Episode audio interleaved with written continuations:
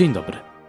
Przy mikrofonie Mateusz Ciupka, a to jest podcast Szafa Melomana, poświęcony muzyce klasycznej. W każdy poniedziałek rozmawiam z zaproszonymi gośćmi, instrumentalistami, śpiewakami, dyrygentami, kompozytorami, krytykami, tymi, którzy żyją muzyką i z muzyki. Przypominam, że wszystkie odcinki znajdziecie na stronie szafamelomana.pl, w serwisie Spotify i na popularnych platformach podcastowych. Jestem także na Facebooku i Instagramie. Wszędzie tam czekam na Wasze opinie, propozycje i komentarze. Nie wahajcie się napisać do mnie. Szafa Melomana stoi przed Wami otworem.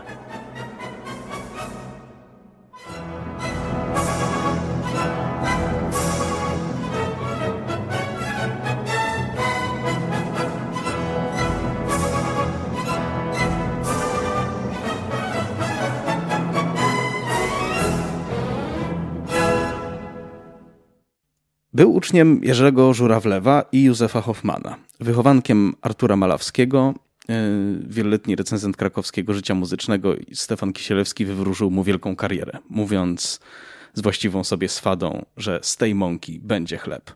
Mowa oczywiście o Jerzym Katlewiczu, bodaj najdłużej urzędującym dyrektorze Filharmonii Krakowskiej, ale nie tylko, bo jeszcze była Opera Krakowska, Filharmonia Poznańska, Opera i Filharmonia Bałtycka, Orkiestra Symfoniczna w holenderskim Harlemie, czy Orkiestra Symfoniczna i Chór Polskiego Radia i Telewizji.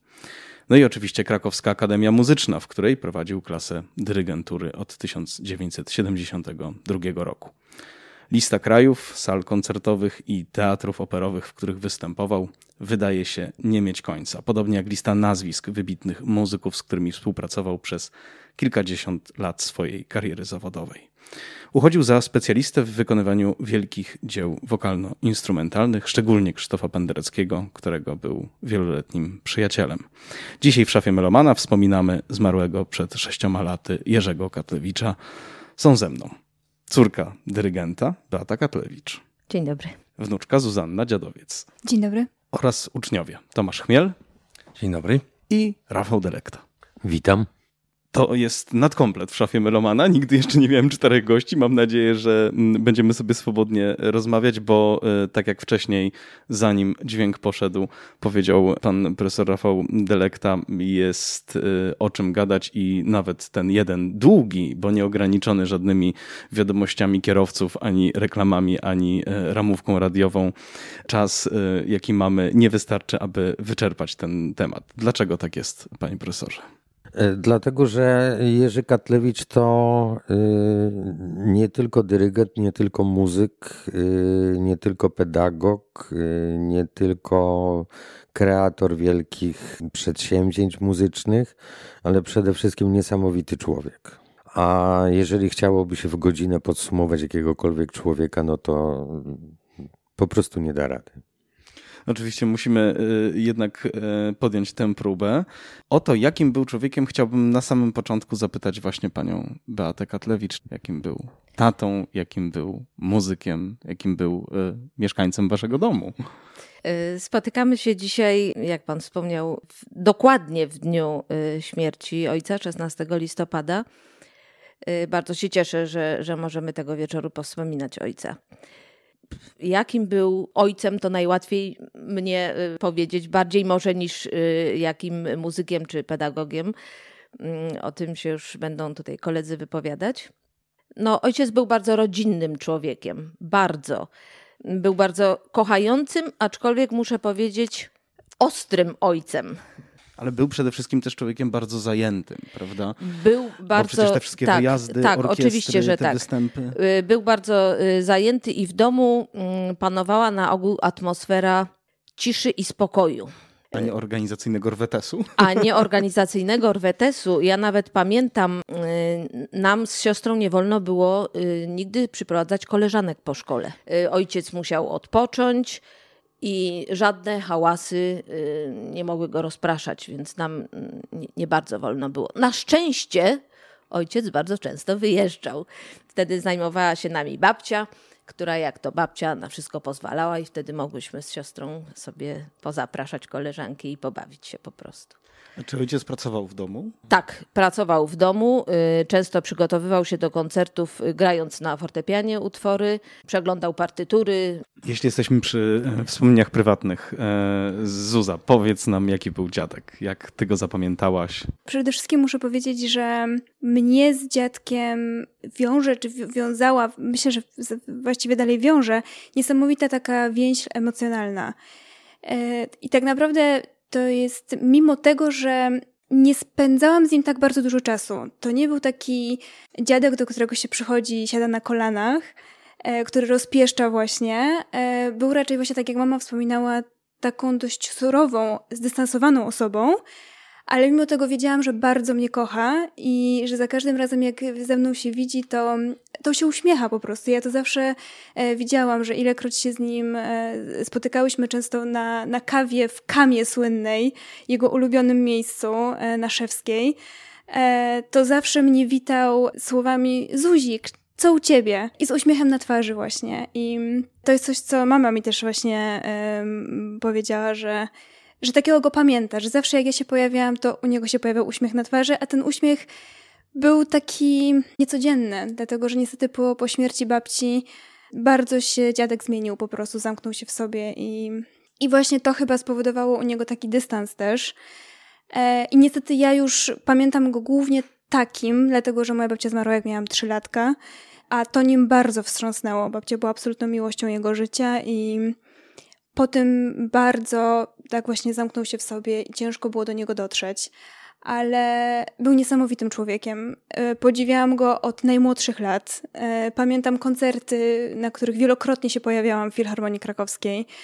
E, pamiętam tą dumę, która mnie rozpierała, że jestem jego wnuczką, że, że to jest mój dziadek, który występuje na scenie, którego wszyscy podziwiają, który jest po prostu niesamowitym, fantastycznym człowiekiem. A z takich jeszcze może bardziej prywatnych e, wspomnień, to, to była jedna z ostatnich wigilii, e, którą spędziliśmy razem. Dziadek mnie bardzo zaskoczył wtedy. Wstał od stołu i poszedł grać na fortepianie kolendy. Mnie wtedy zamurowało, po prostu byłam przeszczęśliwa, bo to się rzadko zdarzało. Zazwyczaj wigilie też były u nas w domu. My nie mieliśmy fortepianu, tylko właśnie u, u dziadka na Sławkowskiej. I niesamowicie mnie to wzruszyło. Pamiętam ten moment, e, po prostu wstał i zaczął grać. I to, to jest takie moje ostatnie chyba z nim tak naprawdę wspomnienie takie, takie intensywne. Więź, o której mówisz i to twoje przywiązanie y, znalazło najlepszy wyraz w tym, że tu się spotkaliśmy, bo to właśnie przecież z twojej inicjatywy ty nas tutaj zresztą wszystkich zebrałaś właśnie po to, żeby powspominać, a o tym, o tej rozmowie o twoim dziadku przecież rozmawialiśmy od dawna, tak? Od dawna się na to umawialiśmy, y, żeby właśnie, żeby właśnie powspominać. Jesteśmy tutaj w składzie nieprzypadkowym, bo zarówno pan Tomasz Chmiel, jak i pan Rafał Delekto to z kolei uczniowie y, Jerzego Katlewicza i mm, mam taką propozycję, że zanim przejdziemy do porozmawiania o jego karierze dyrygenckiej, właśnie chciałbym się dowiedzieć, jak wy go zapamiętaliście, to znaczy e, jako nauczyciela. Czy zacznijmy może od tego, kiedy spotkaliście się po raz pierwszy, pan Tomasz Chmiel? W 1989 roku, jak przyszedłem do Akademii Muzycznej w Krakowie, y, miałem okazję poznać profesora Katlewicza.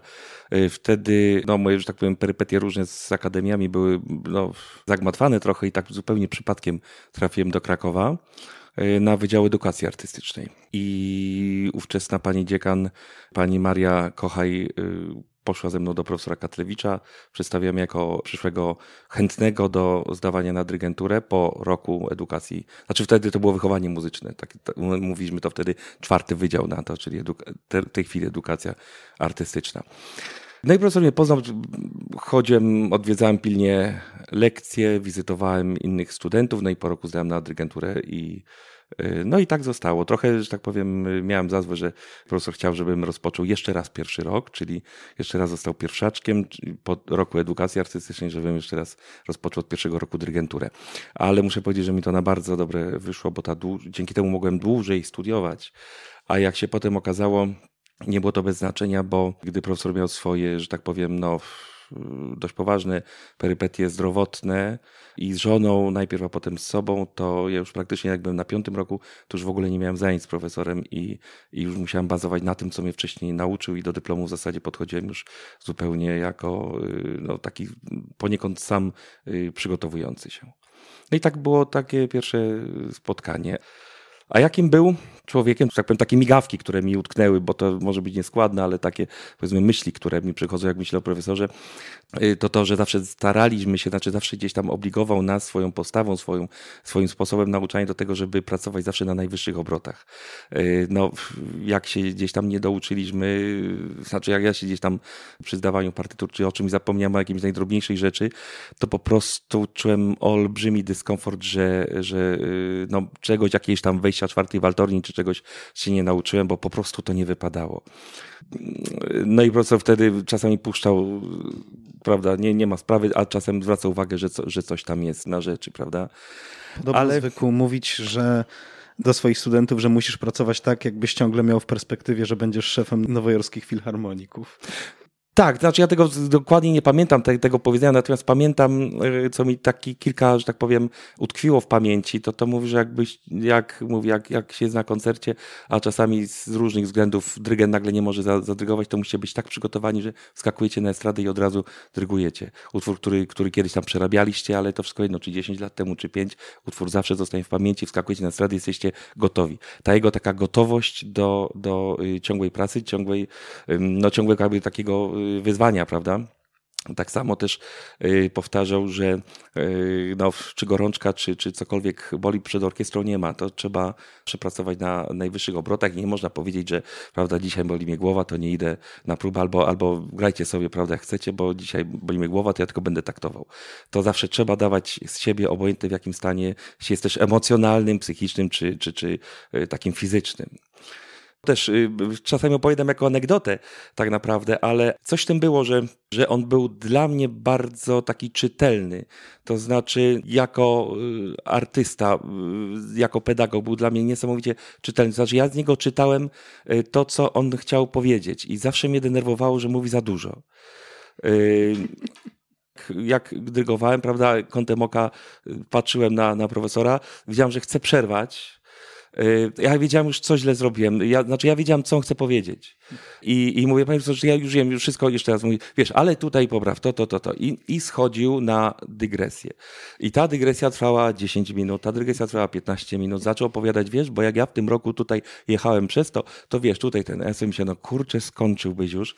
Ja bym sobie coś podrygował wreszcie. I, i muszę powiedzieć, że co mnie y, trochę irytowało, znaczy w, w, niego oczywiście z pełnym szacunkiem, mówię irytowało w cudzysłowie, ale y, no, człowiek młody chciałby podrygować, prawda, Na, nauczyć się y, jak najwięcej, prawda, wyrzucić z siebie emocji, pochwalić się wiedzą, że się nauczyłem, że to wszystko ogarniam i tak dalej i pracować. A tutaj profesor mówi, wiesz, bo tam ja stoję przed orkiestrą, a ktoś ci ten, to ty musisz na to uważać, wiesz, a jak tutaj ten, no nie możesz go puścić, coś mi się strasznie dłużyło, ale po latach muszę powiedzieć, że najbardziej, ja właśnie te dygresje pamiętam. Najbardziej. Nie, nie te uwagi dyrygenckie, tylko właśnie tego opowieści, y, tego dygresje, które ja wtedy uważałem na, na takie dalekie odejście od tematu. Y, I muszę powiedzieć, że tak życiowo to, to było to sedno, to była ta esencja, która dzisiaj mi towarzyszy przy współpracy z muzykami, z, z orkiestrami. Y, I te wszystkie jego uwagi, takie, że tak powiem, pozamuzyczne, takie ludzkie, że tak powiem, przy, y, związane z jego bagażem doświadczeń czysto ludzkich, jak był na takim wyjeździe, jak tym drygował, czy jak tym drygował, że y, rzucał w niego perkusista we Włoszech e, butem czy, czy pałkami, bo, bo coś tam mówił, że Włosi narwani i tak dalej. To y, kiedyś zaprosiłem go do domu, strasznie się odżegnał, ale zaprosiliśmy go z żoną, był u nas, to zasiedział się strasznie, wyciągnęliśmy mapę, pokazywał jego takie słynne tournée, nie pamiętam tylko z Filharmonią Narodową, czy z Filharmonią Krakowską, jak przez Chiny przez kilka miesięcy, pokazywał mi dokładnie, którędy, którędy płyną. Takie rzeczy zostają, chociaż to było, mówię, no 20 lat temu. A co mi jeszcze zostaje w pamięci, to Y, to, y, to, że zawsze ja, ja studentom zawsze powtarzam, że y, jak poznałem profesora Katlewicza, miał 60 lat, 62 lata dokładnie, potem studiowałem u niego i, i znałem go i pomimo tego, że już 60, 70 lat, potem 80, a zawsze powtarzał, że człowiek, nieważne ile ma lat, to zawsze się uczy.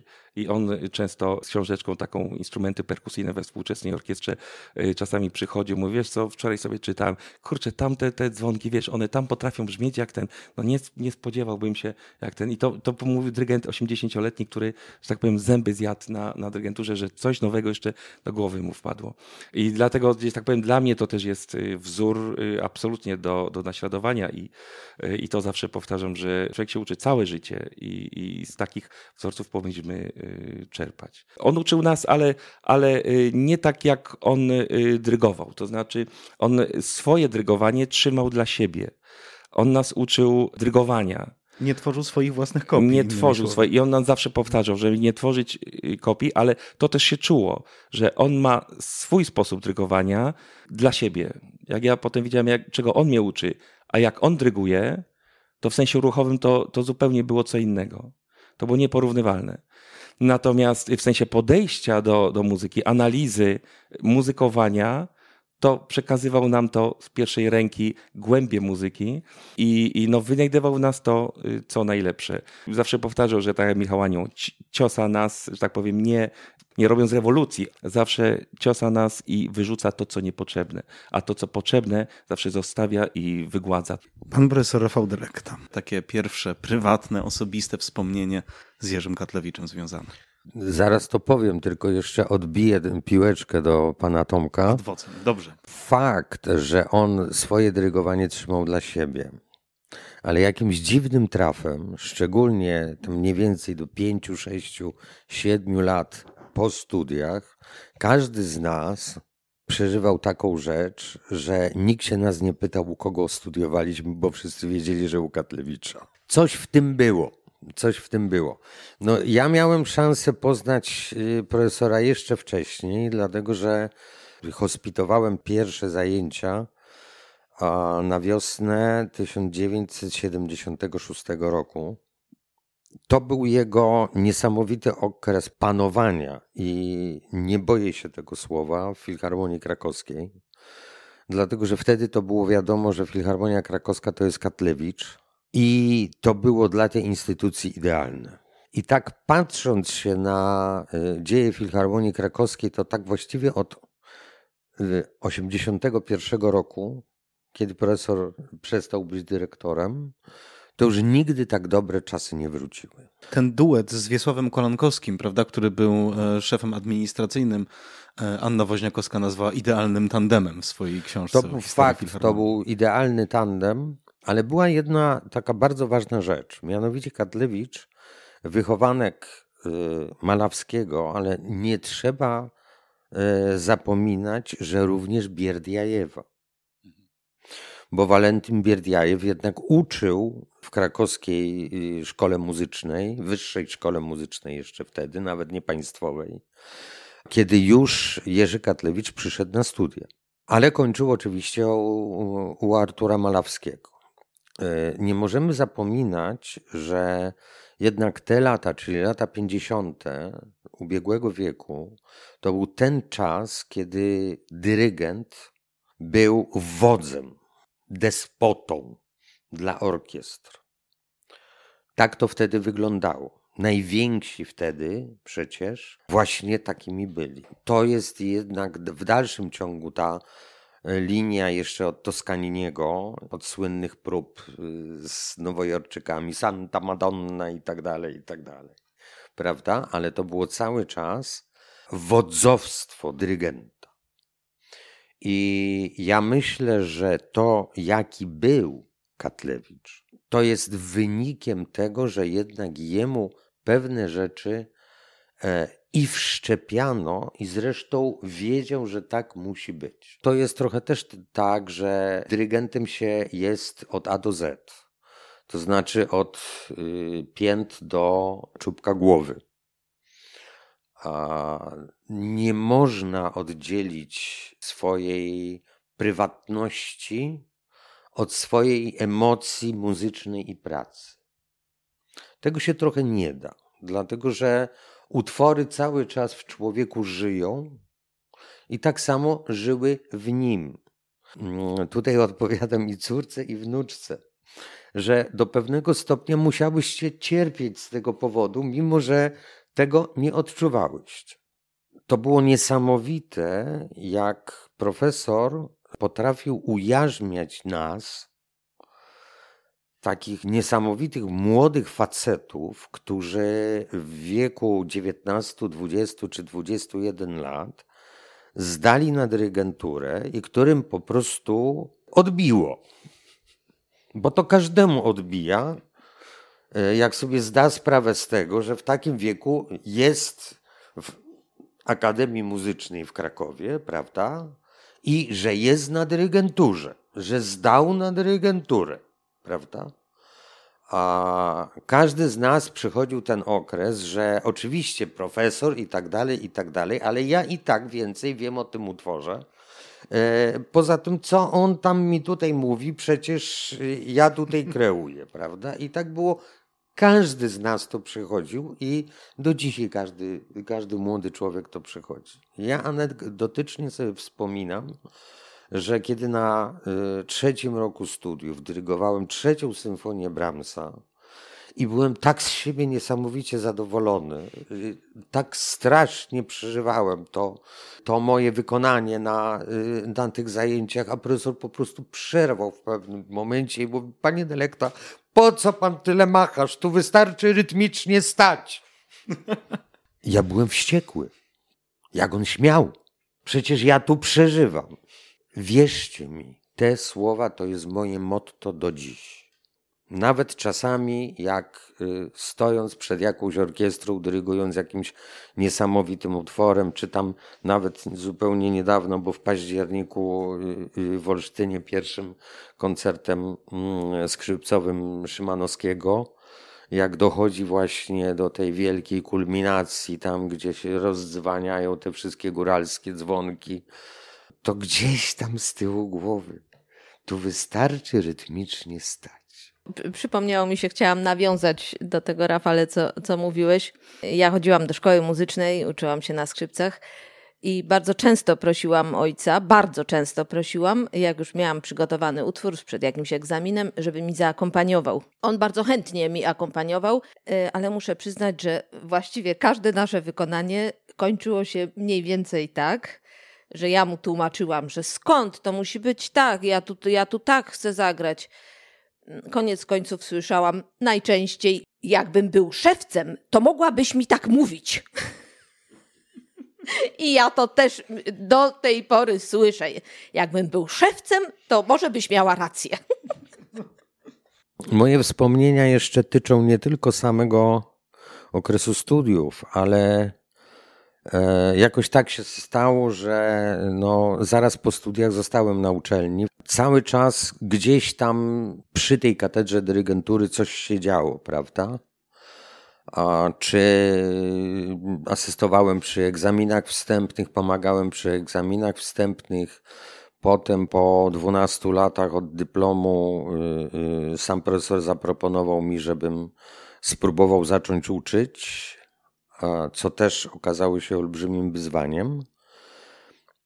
W każdym razie od tego 76 roku, prawda, aż do momentu śmierci profesora, no miałem z nim niejako codzienny kontakt.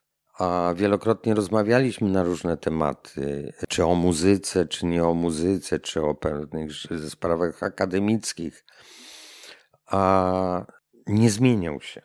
To było najbardziej istotne. Nie zmieniał się, nie zmieniał się w swoich przekonaniach, nie zmieniał się w swoim czuciu muzyki. W momencie, kiedy przychodziłem od czasu do czasu na zajęcia a, i obserwowałem, budował w ten sam sposób, tak jak nas, budował i nowych, nowych y, y, y, młodych dyrygentów Oczywiście już pod koniec życia trochę nie miał siły. To było jasne. No ale no, Boże mój kochany, no, mając 80 lat, przecież prawie 80 lat i tak prowadził zajęcia, prawda? Tak. No, zresztą walczyliśmy o to i bardzo nam zależało na tym, żeby profesora mieć cały czas, mimo że jednak no, przepisy akademickie na to nie pozwalały. No ale udało się doprowadzić do tego, że, że mieliśmy cały czas Katlewicza i była to dla nas chluba.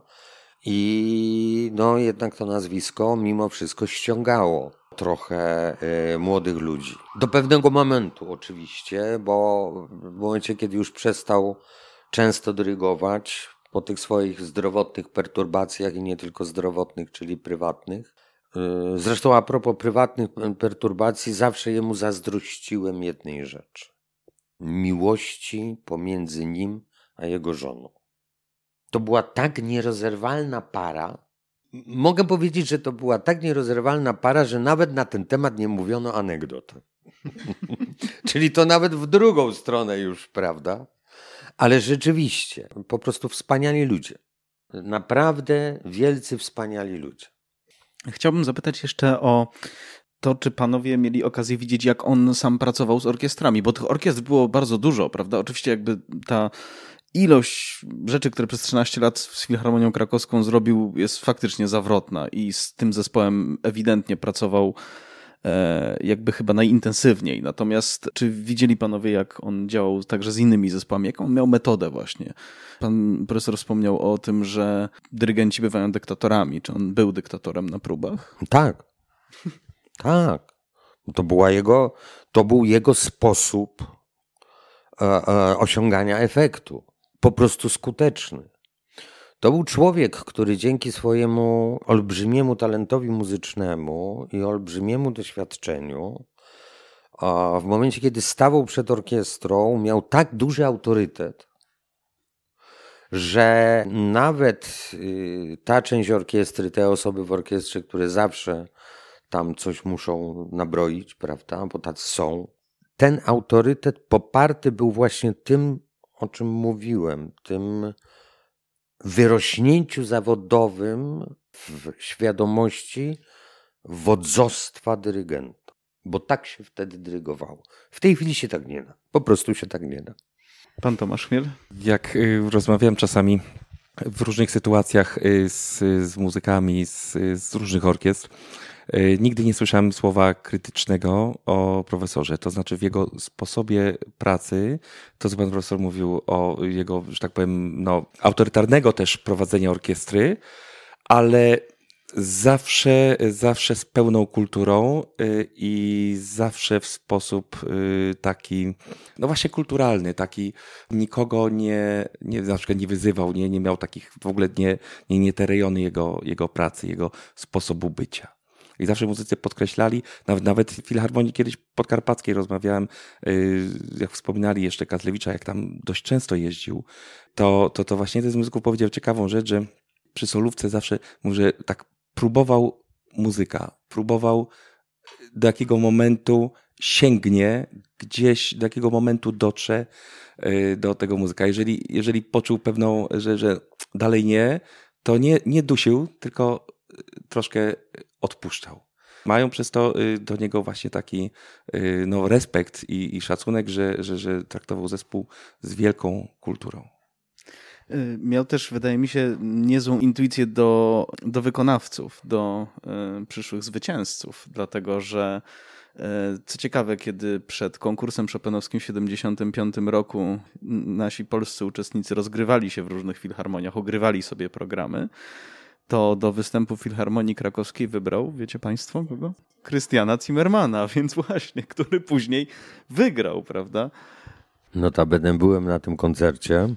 I, I Beata, ile było osób? Jedna trzecia Filharmonii. A potem nie byliśmy w stanie się dopchać. A parę miesięcy no później no tak. zupełnie. Pamiętam po tym koncercie, ojciec powiedział, Y, spodziewajmy się wielkiej rzeczy. To jest y, genialny muzyk. Czuję i wiem, że, że on wiele osiągnie. Warto odnotować, że Jerzy Katlewicz też akompaniował uczestnikom konkursów chopinowskich, prowadząc orkiestrę y, Warszawskiej Filharmonii w finale, gdy wykonywane są koncerty fortepianowe Chopina. Proponuję, abyśmy posłuchali nagrania z 1960 roku, w którym towarzyszy triumfatorowi szóstej edycji, czyli Mauricio Poliniemu. Koncert Emol, część pierwsza, Allegro Maestoso.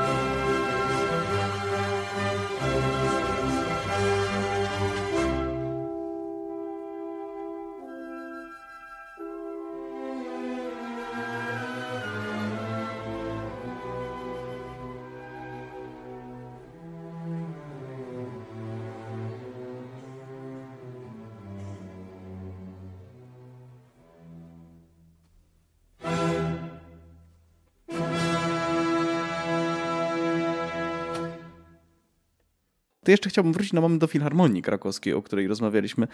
Sam y, Jerzy Kadlewicz wspominał, mówił o swoim stosunku do Filharmonii Krakowskiej tak, że wraz z krakowskimi filharmonikami wyrosłem na tego, kim jestem dzisiaj. Od pierwszego zetknięcia się z nimi wszyscy życzliwie wspomagali swoją wiedzą i doświadczeniem młodego dyrygenta.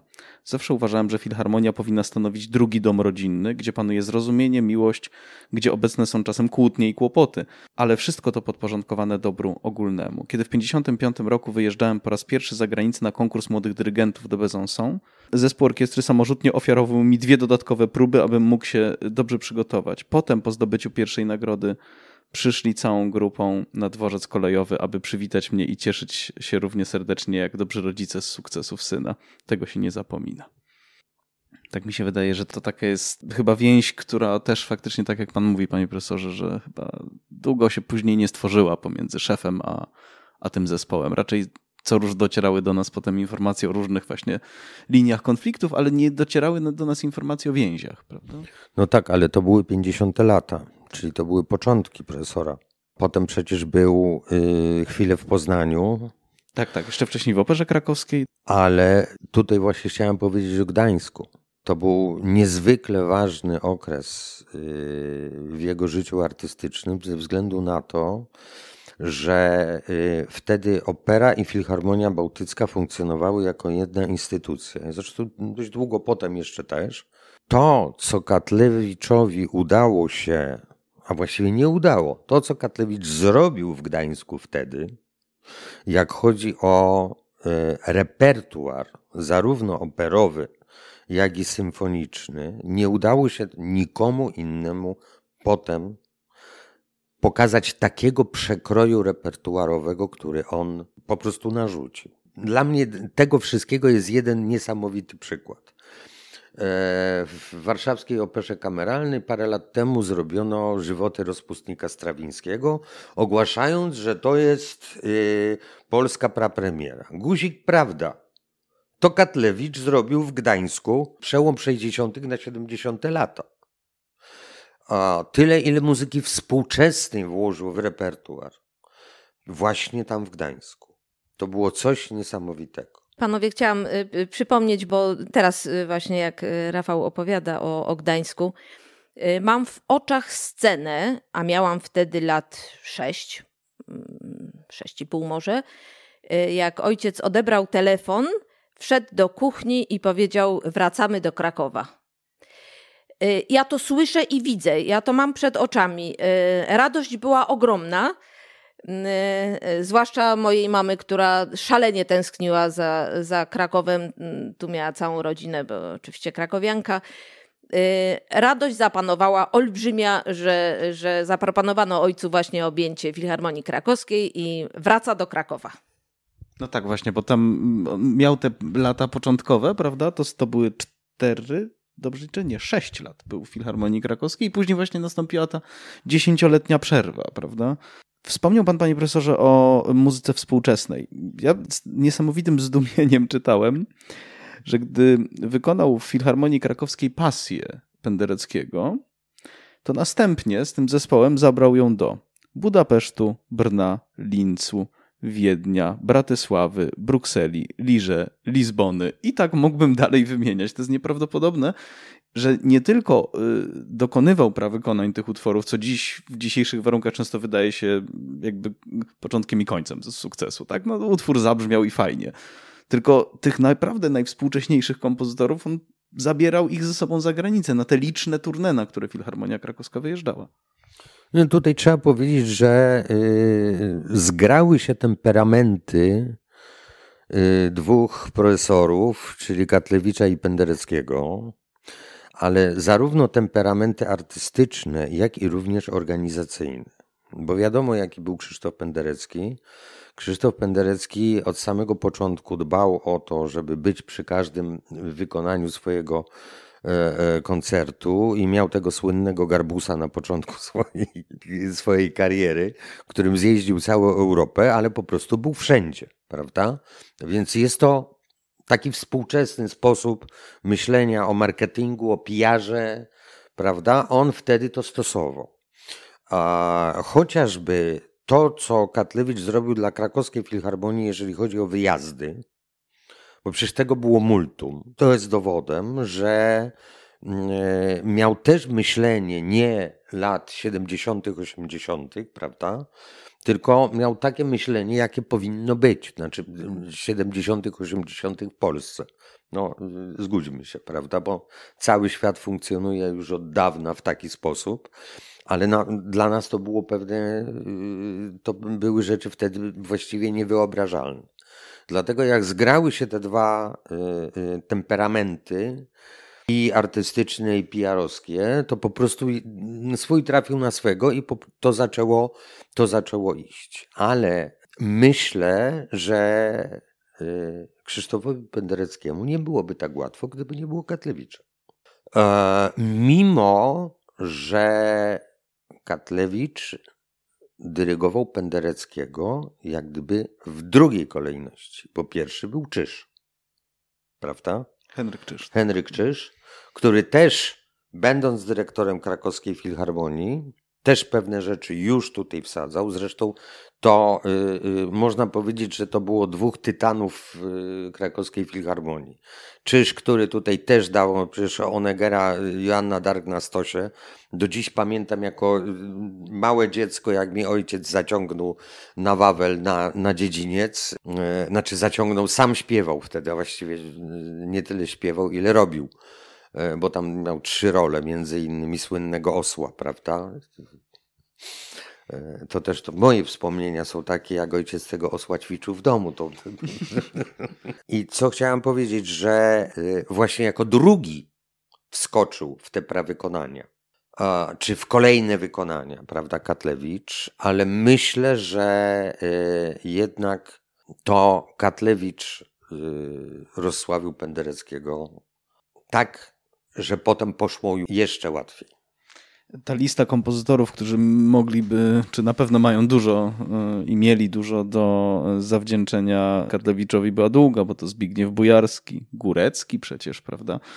Przecież jeszcze trzecia symfonia nie brzmiała na tirach na amerykańskich highwayach, prawda? A y, przecież już funkcjonowało y, na long playu nagranie trzeciej symfonii y, właśnie pod batutą Katlewicza ze Stefanią Wojtowicz. Ale i Stefana Kisielewskiego, Krystyna Moszumańska-Nazar, Kazimierz Serocki, Marek Stachowski i tak dalej. Każdy z nich coś na pewno zawdzięczał Kadlewiczowi.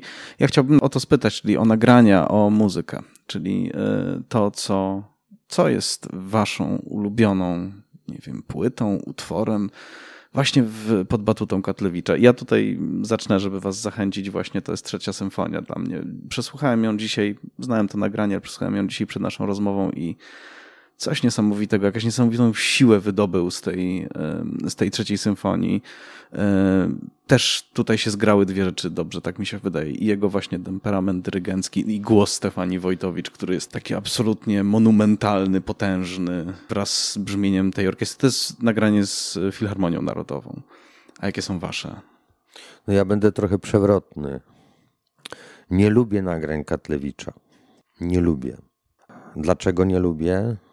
Dlatego że e, przenoszą tylko połowę tego efektu, który był na koncercie.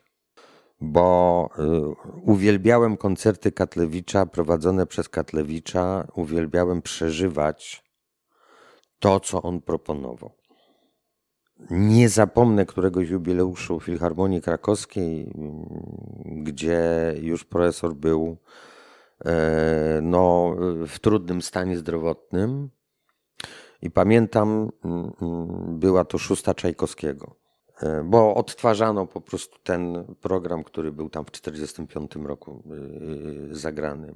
I muszę powiedzieć, że ta niesamowita muzyka, która z niego płynęła i energia, po prostu to było coś niesamowitego.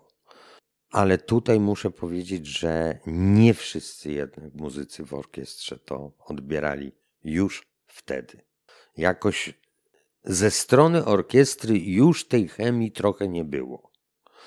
I właśnie czułem jego trochę rozczarowanie. Może dlatego nie, on, nie, e, e, on nie chciał już więcej dyrygować.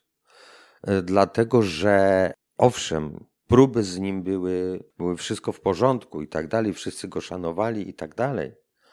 Tylko to już nie były te zespoły, które odpowiadały na tą jego chemię.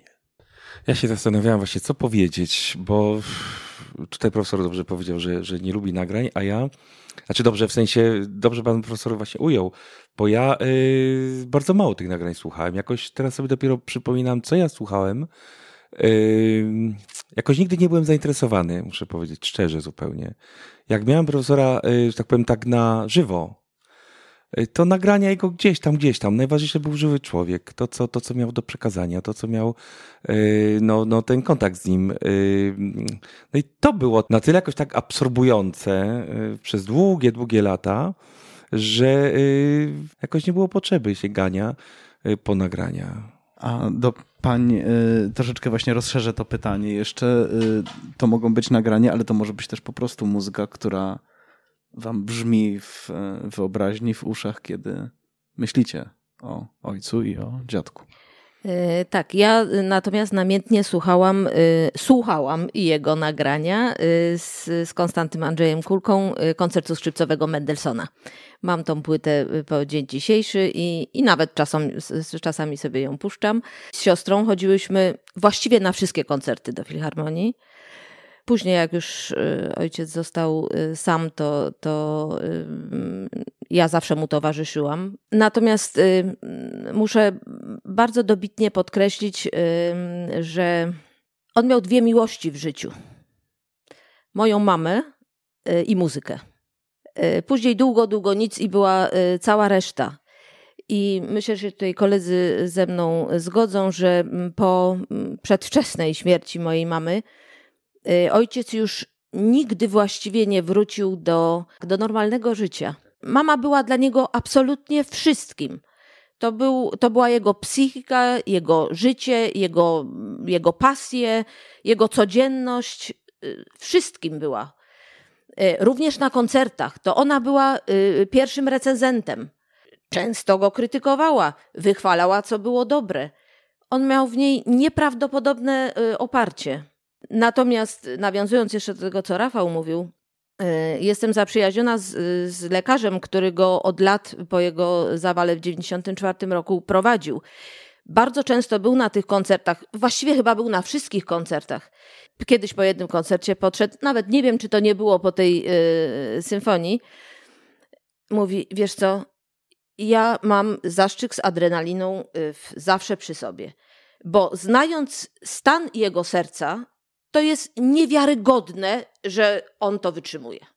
Że to serce wytrzymuje jego emocje, jego napięcie, ale to był właśnie cały on.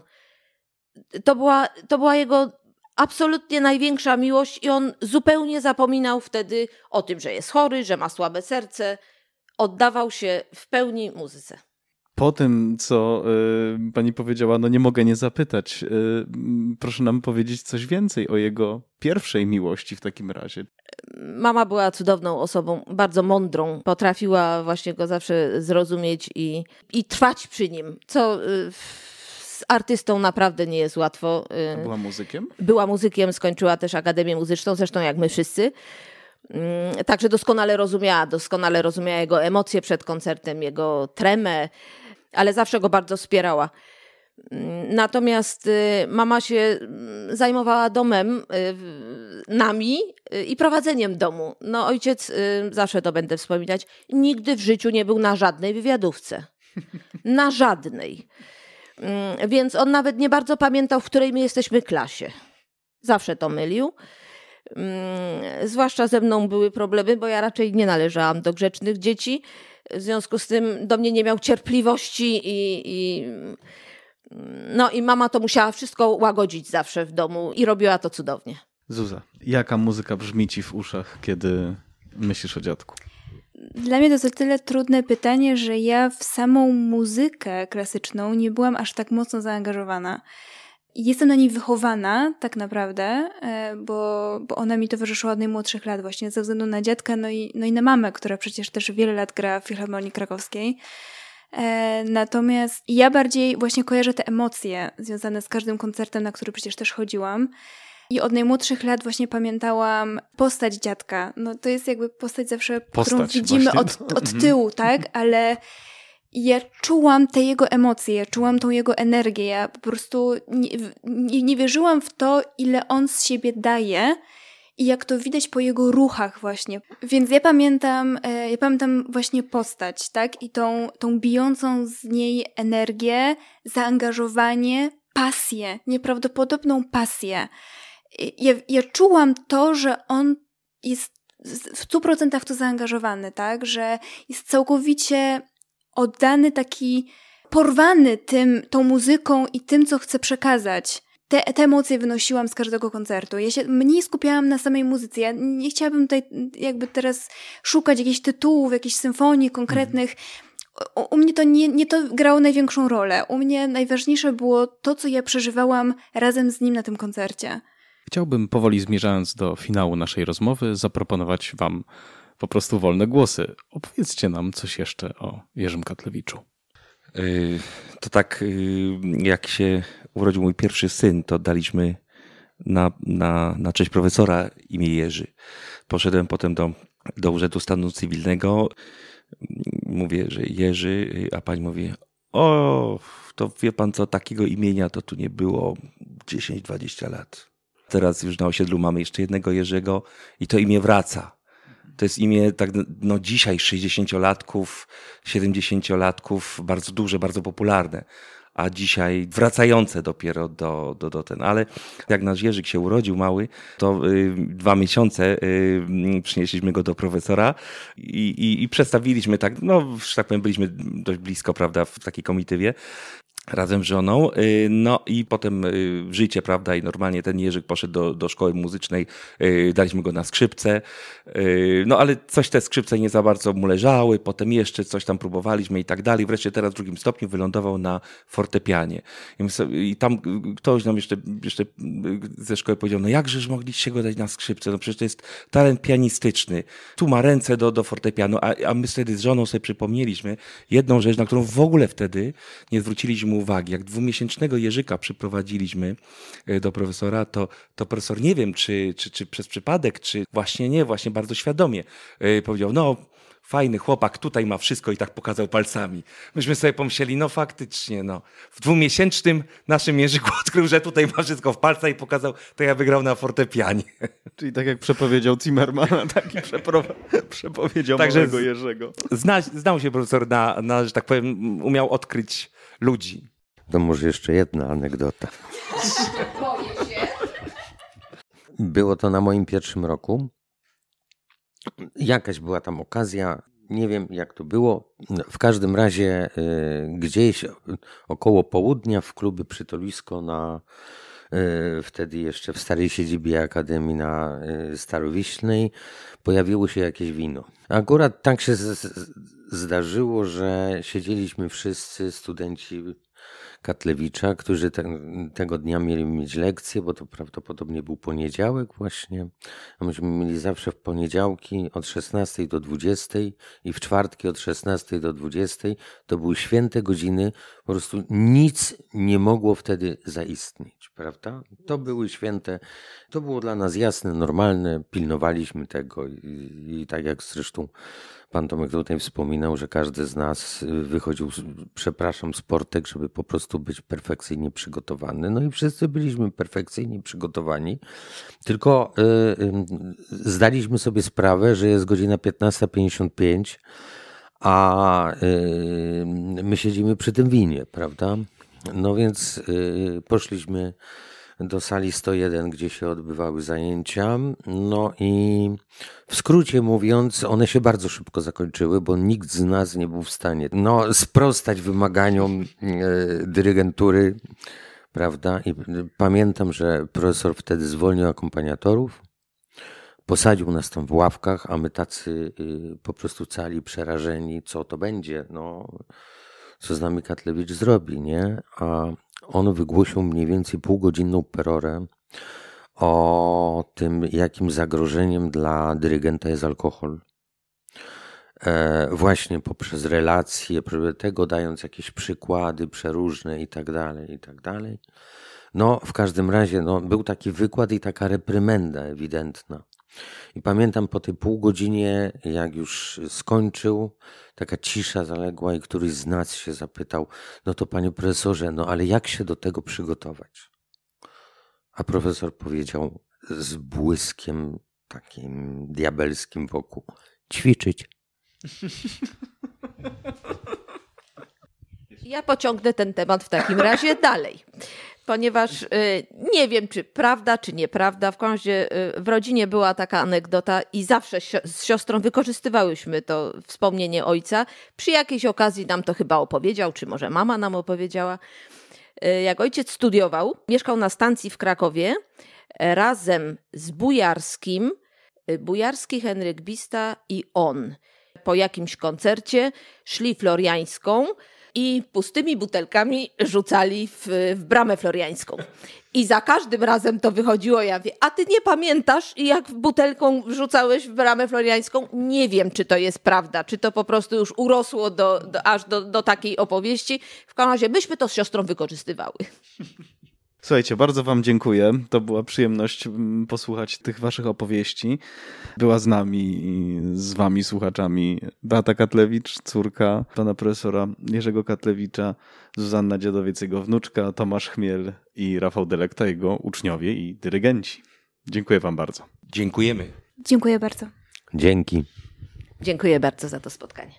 Na zakończenie posłuchajmy jeszcze muzyki. Proponuję drugą pieśń z trzeciej symfonii Henryka Mikołaja Góreckiego.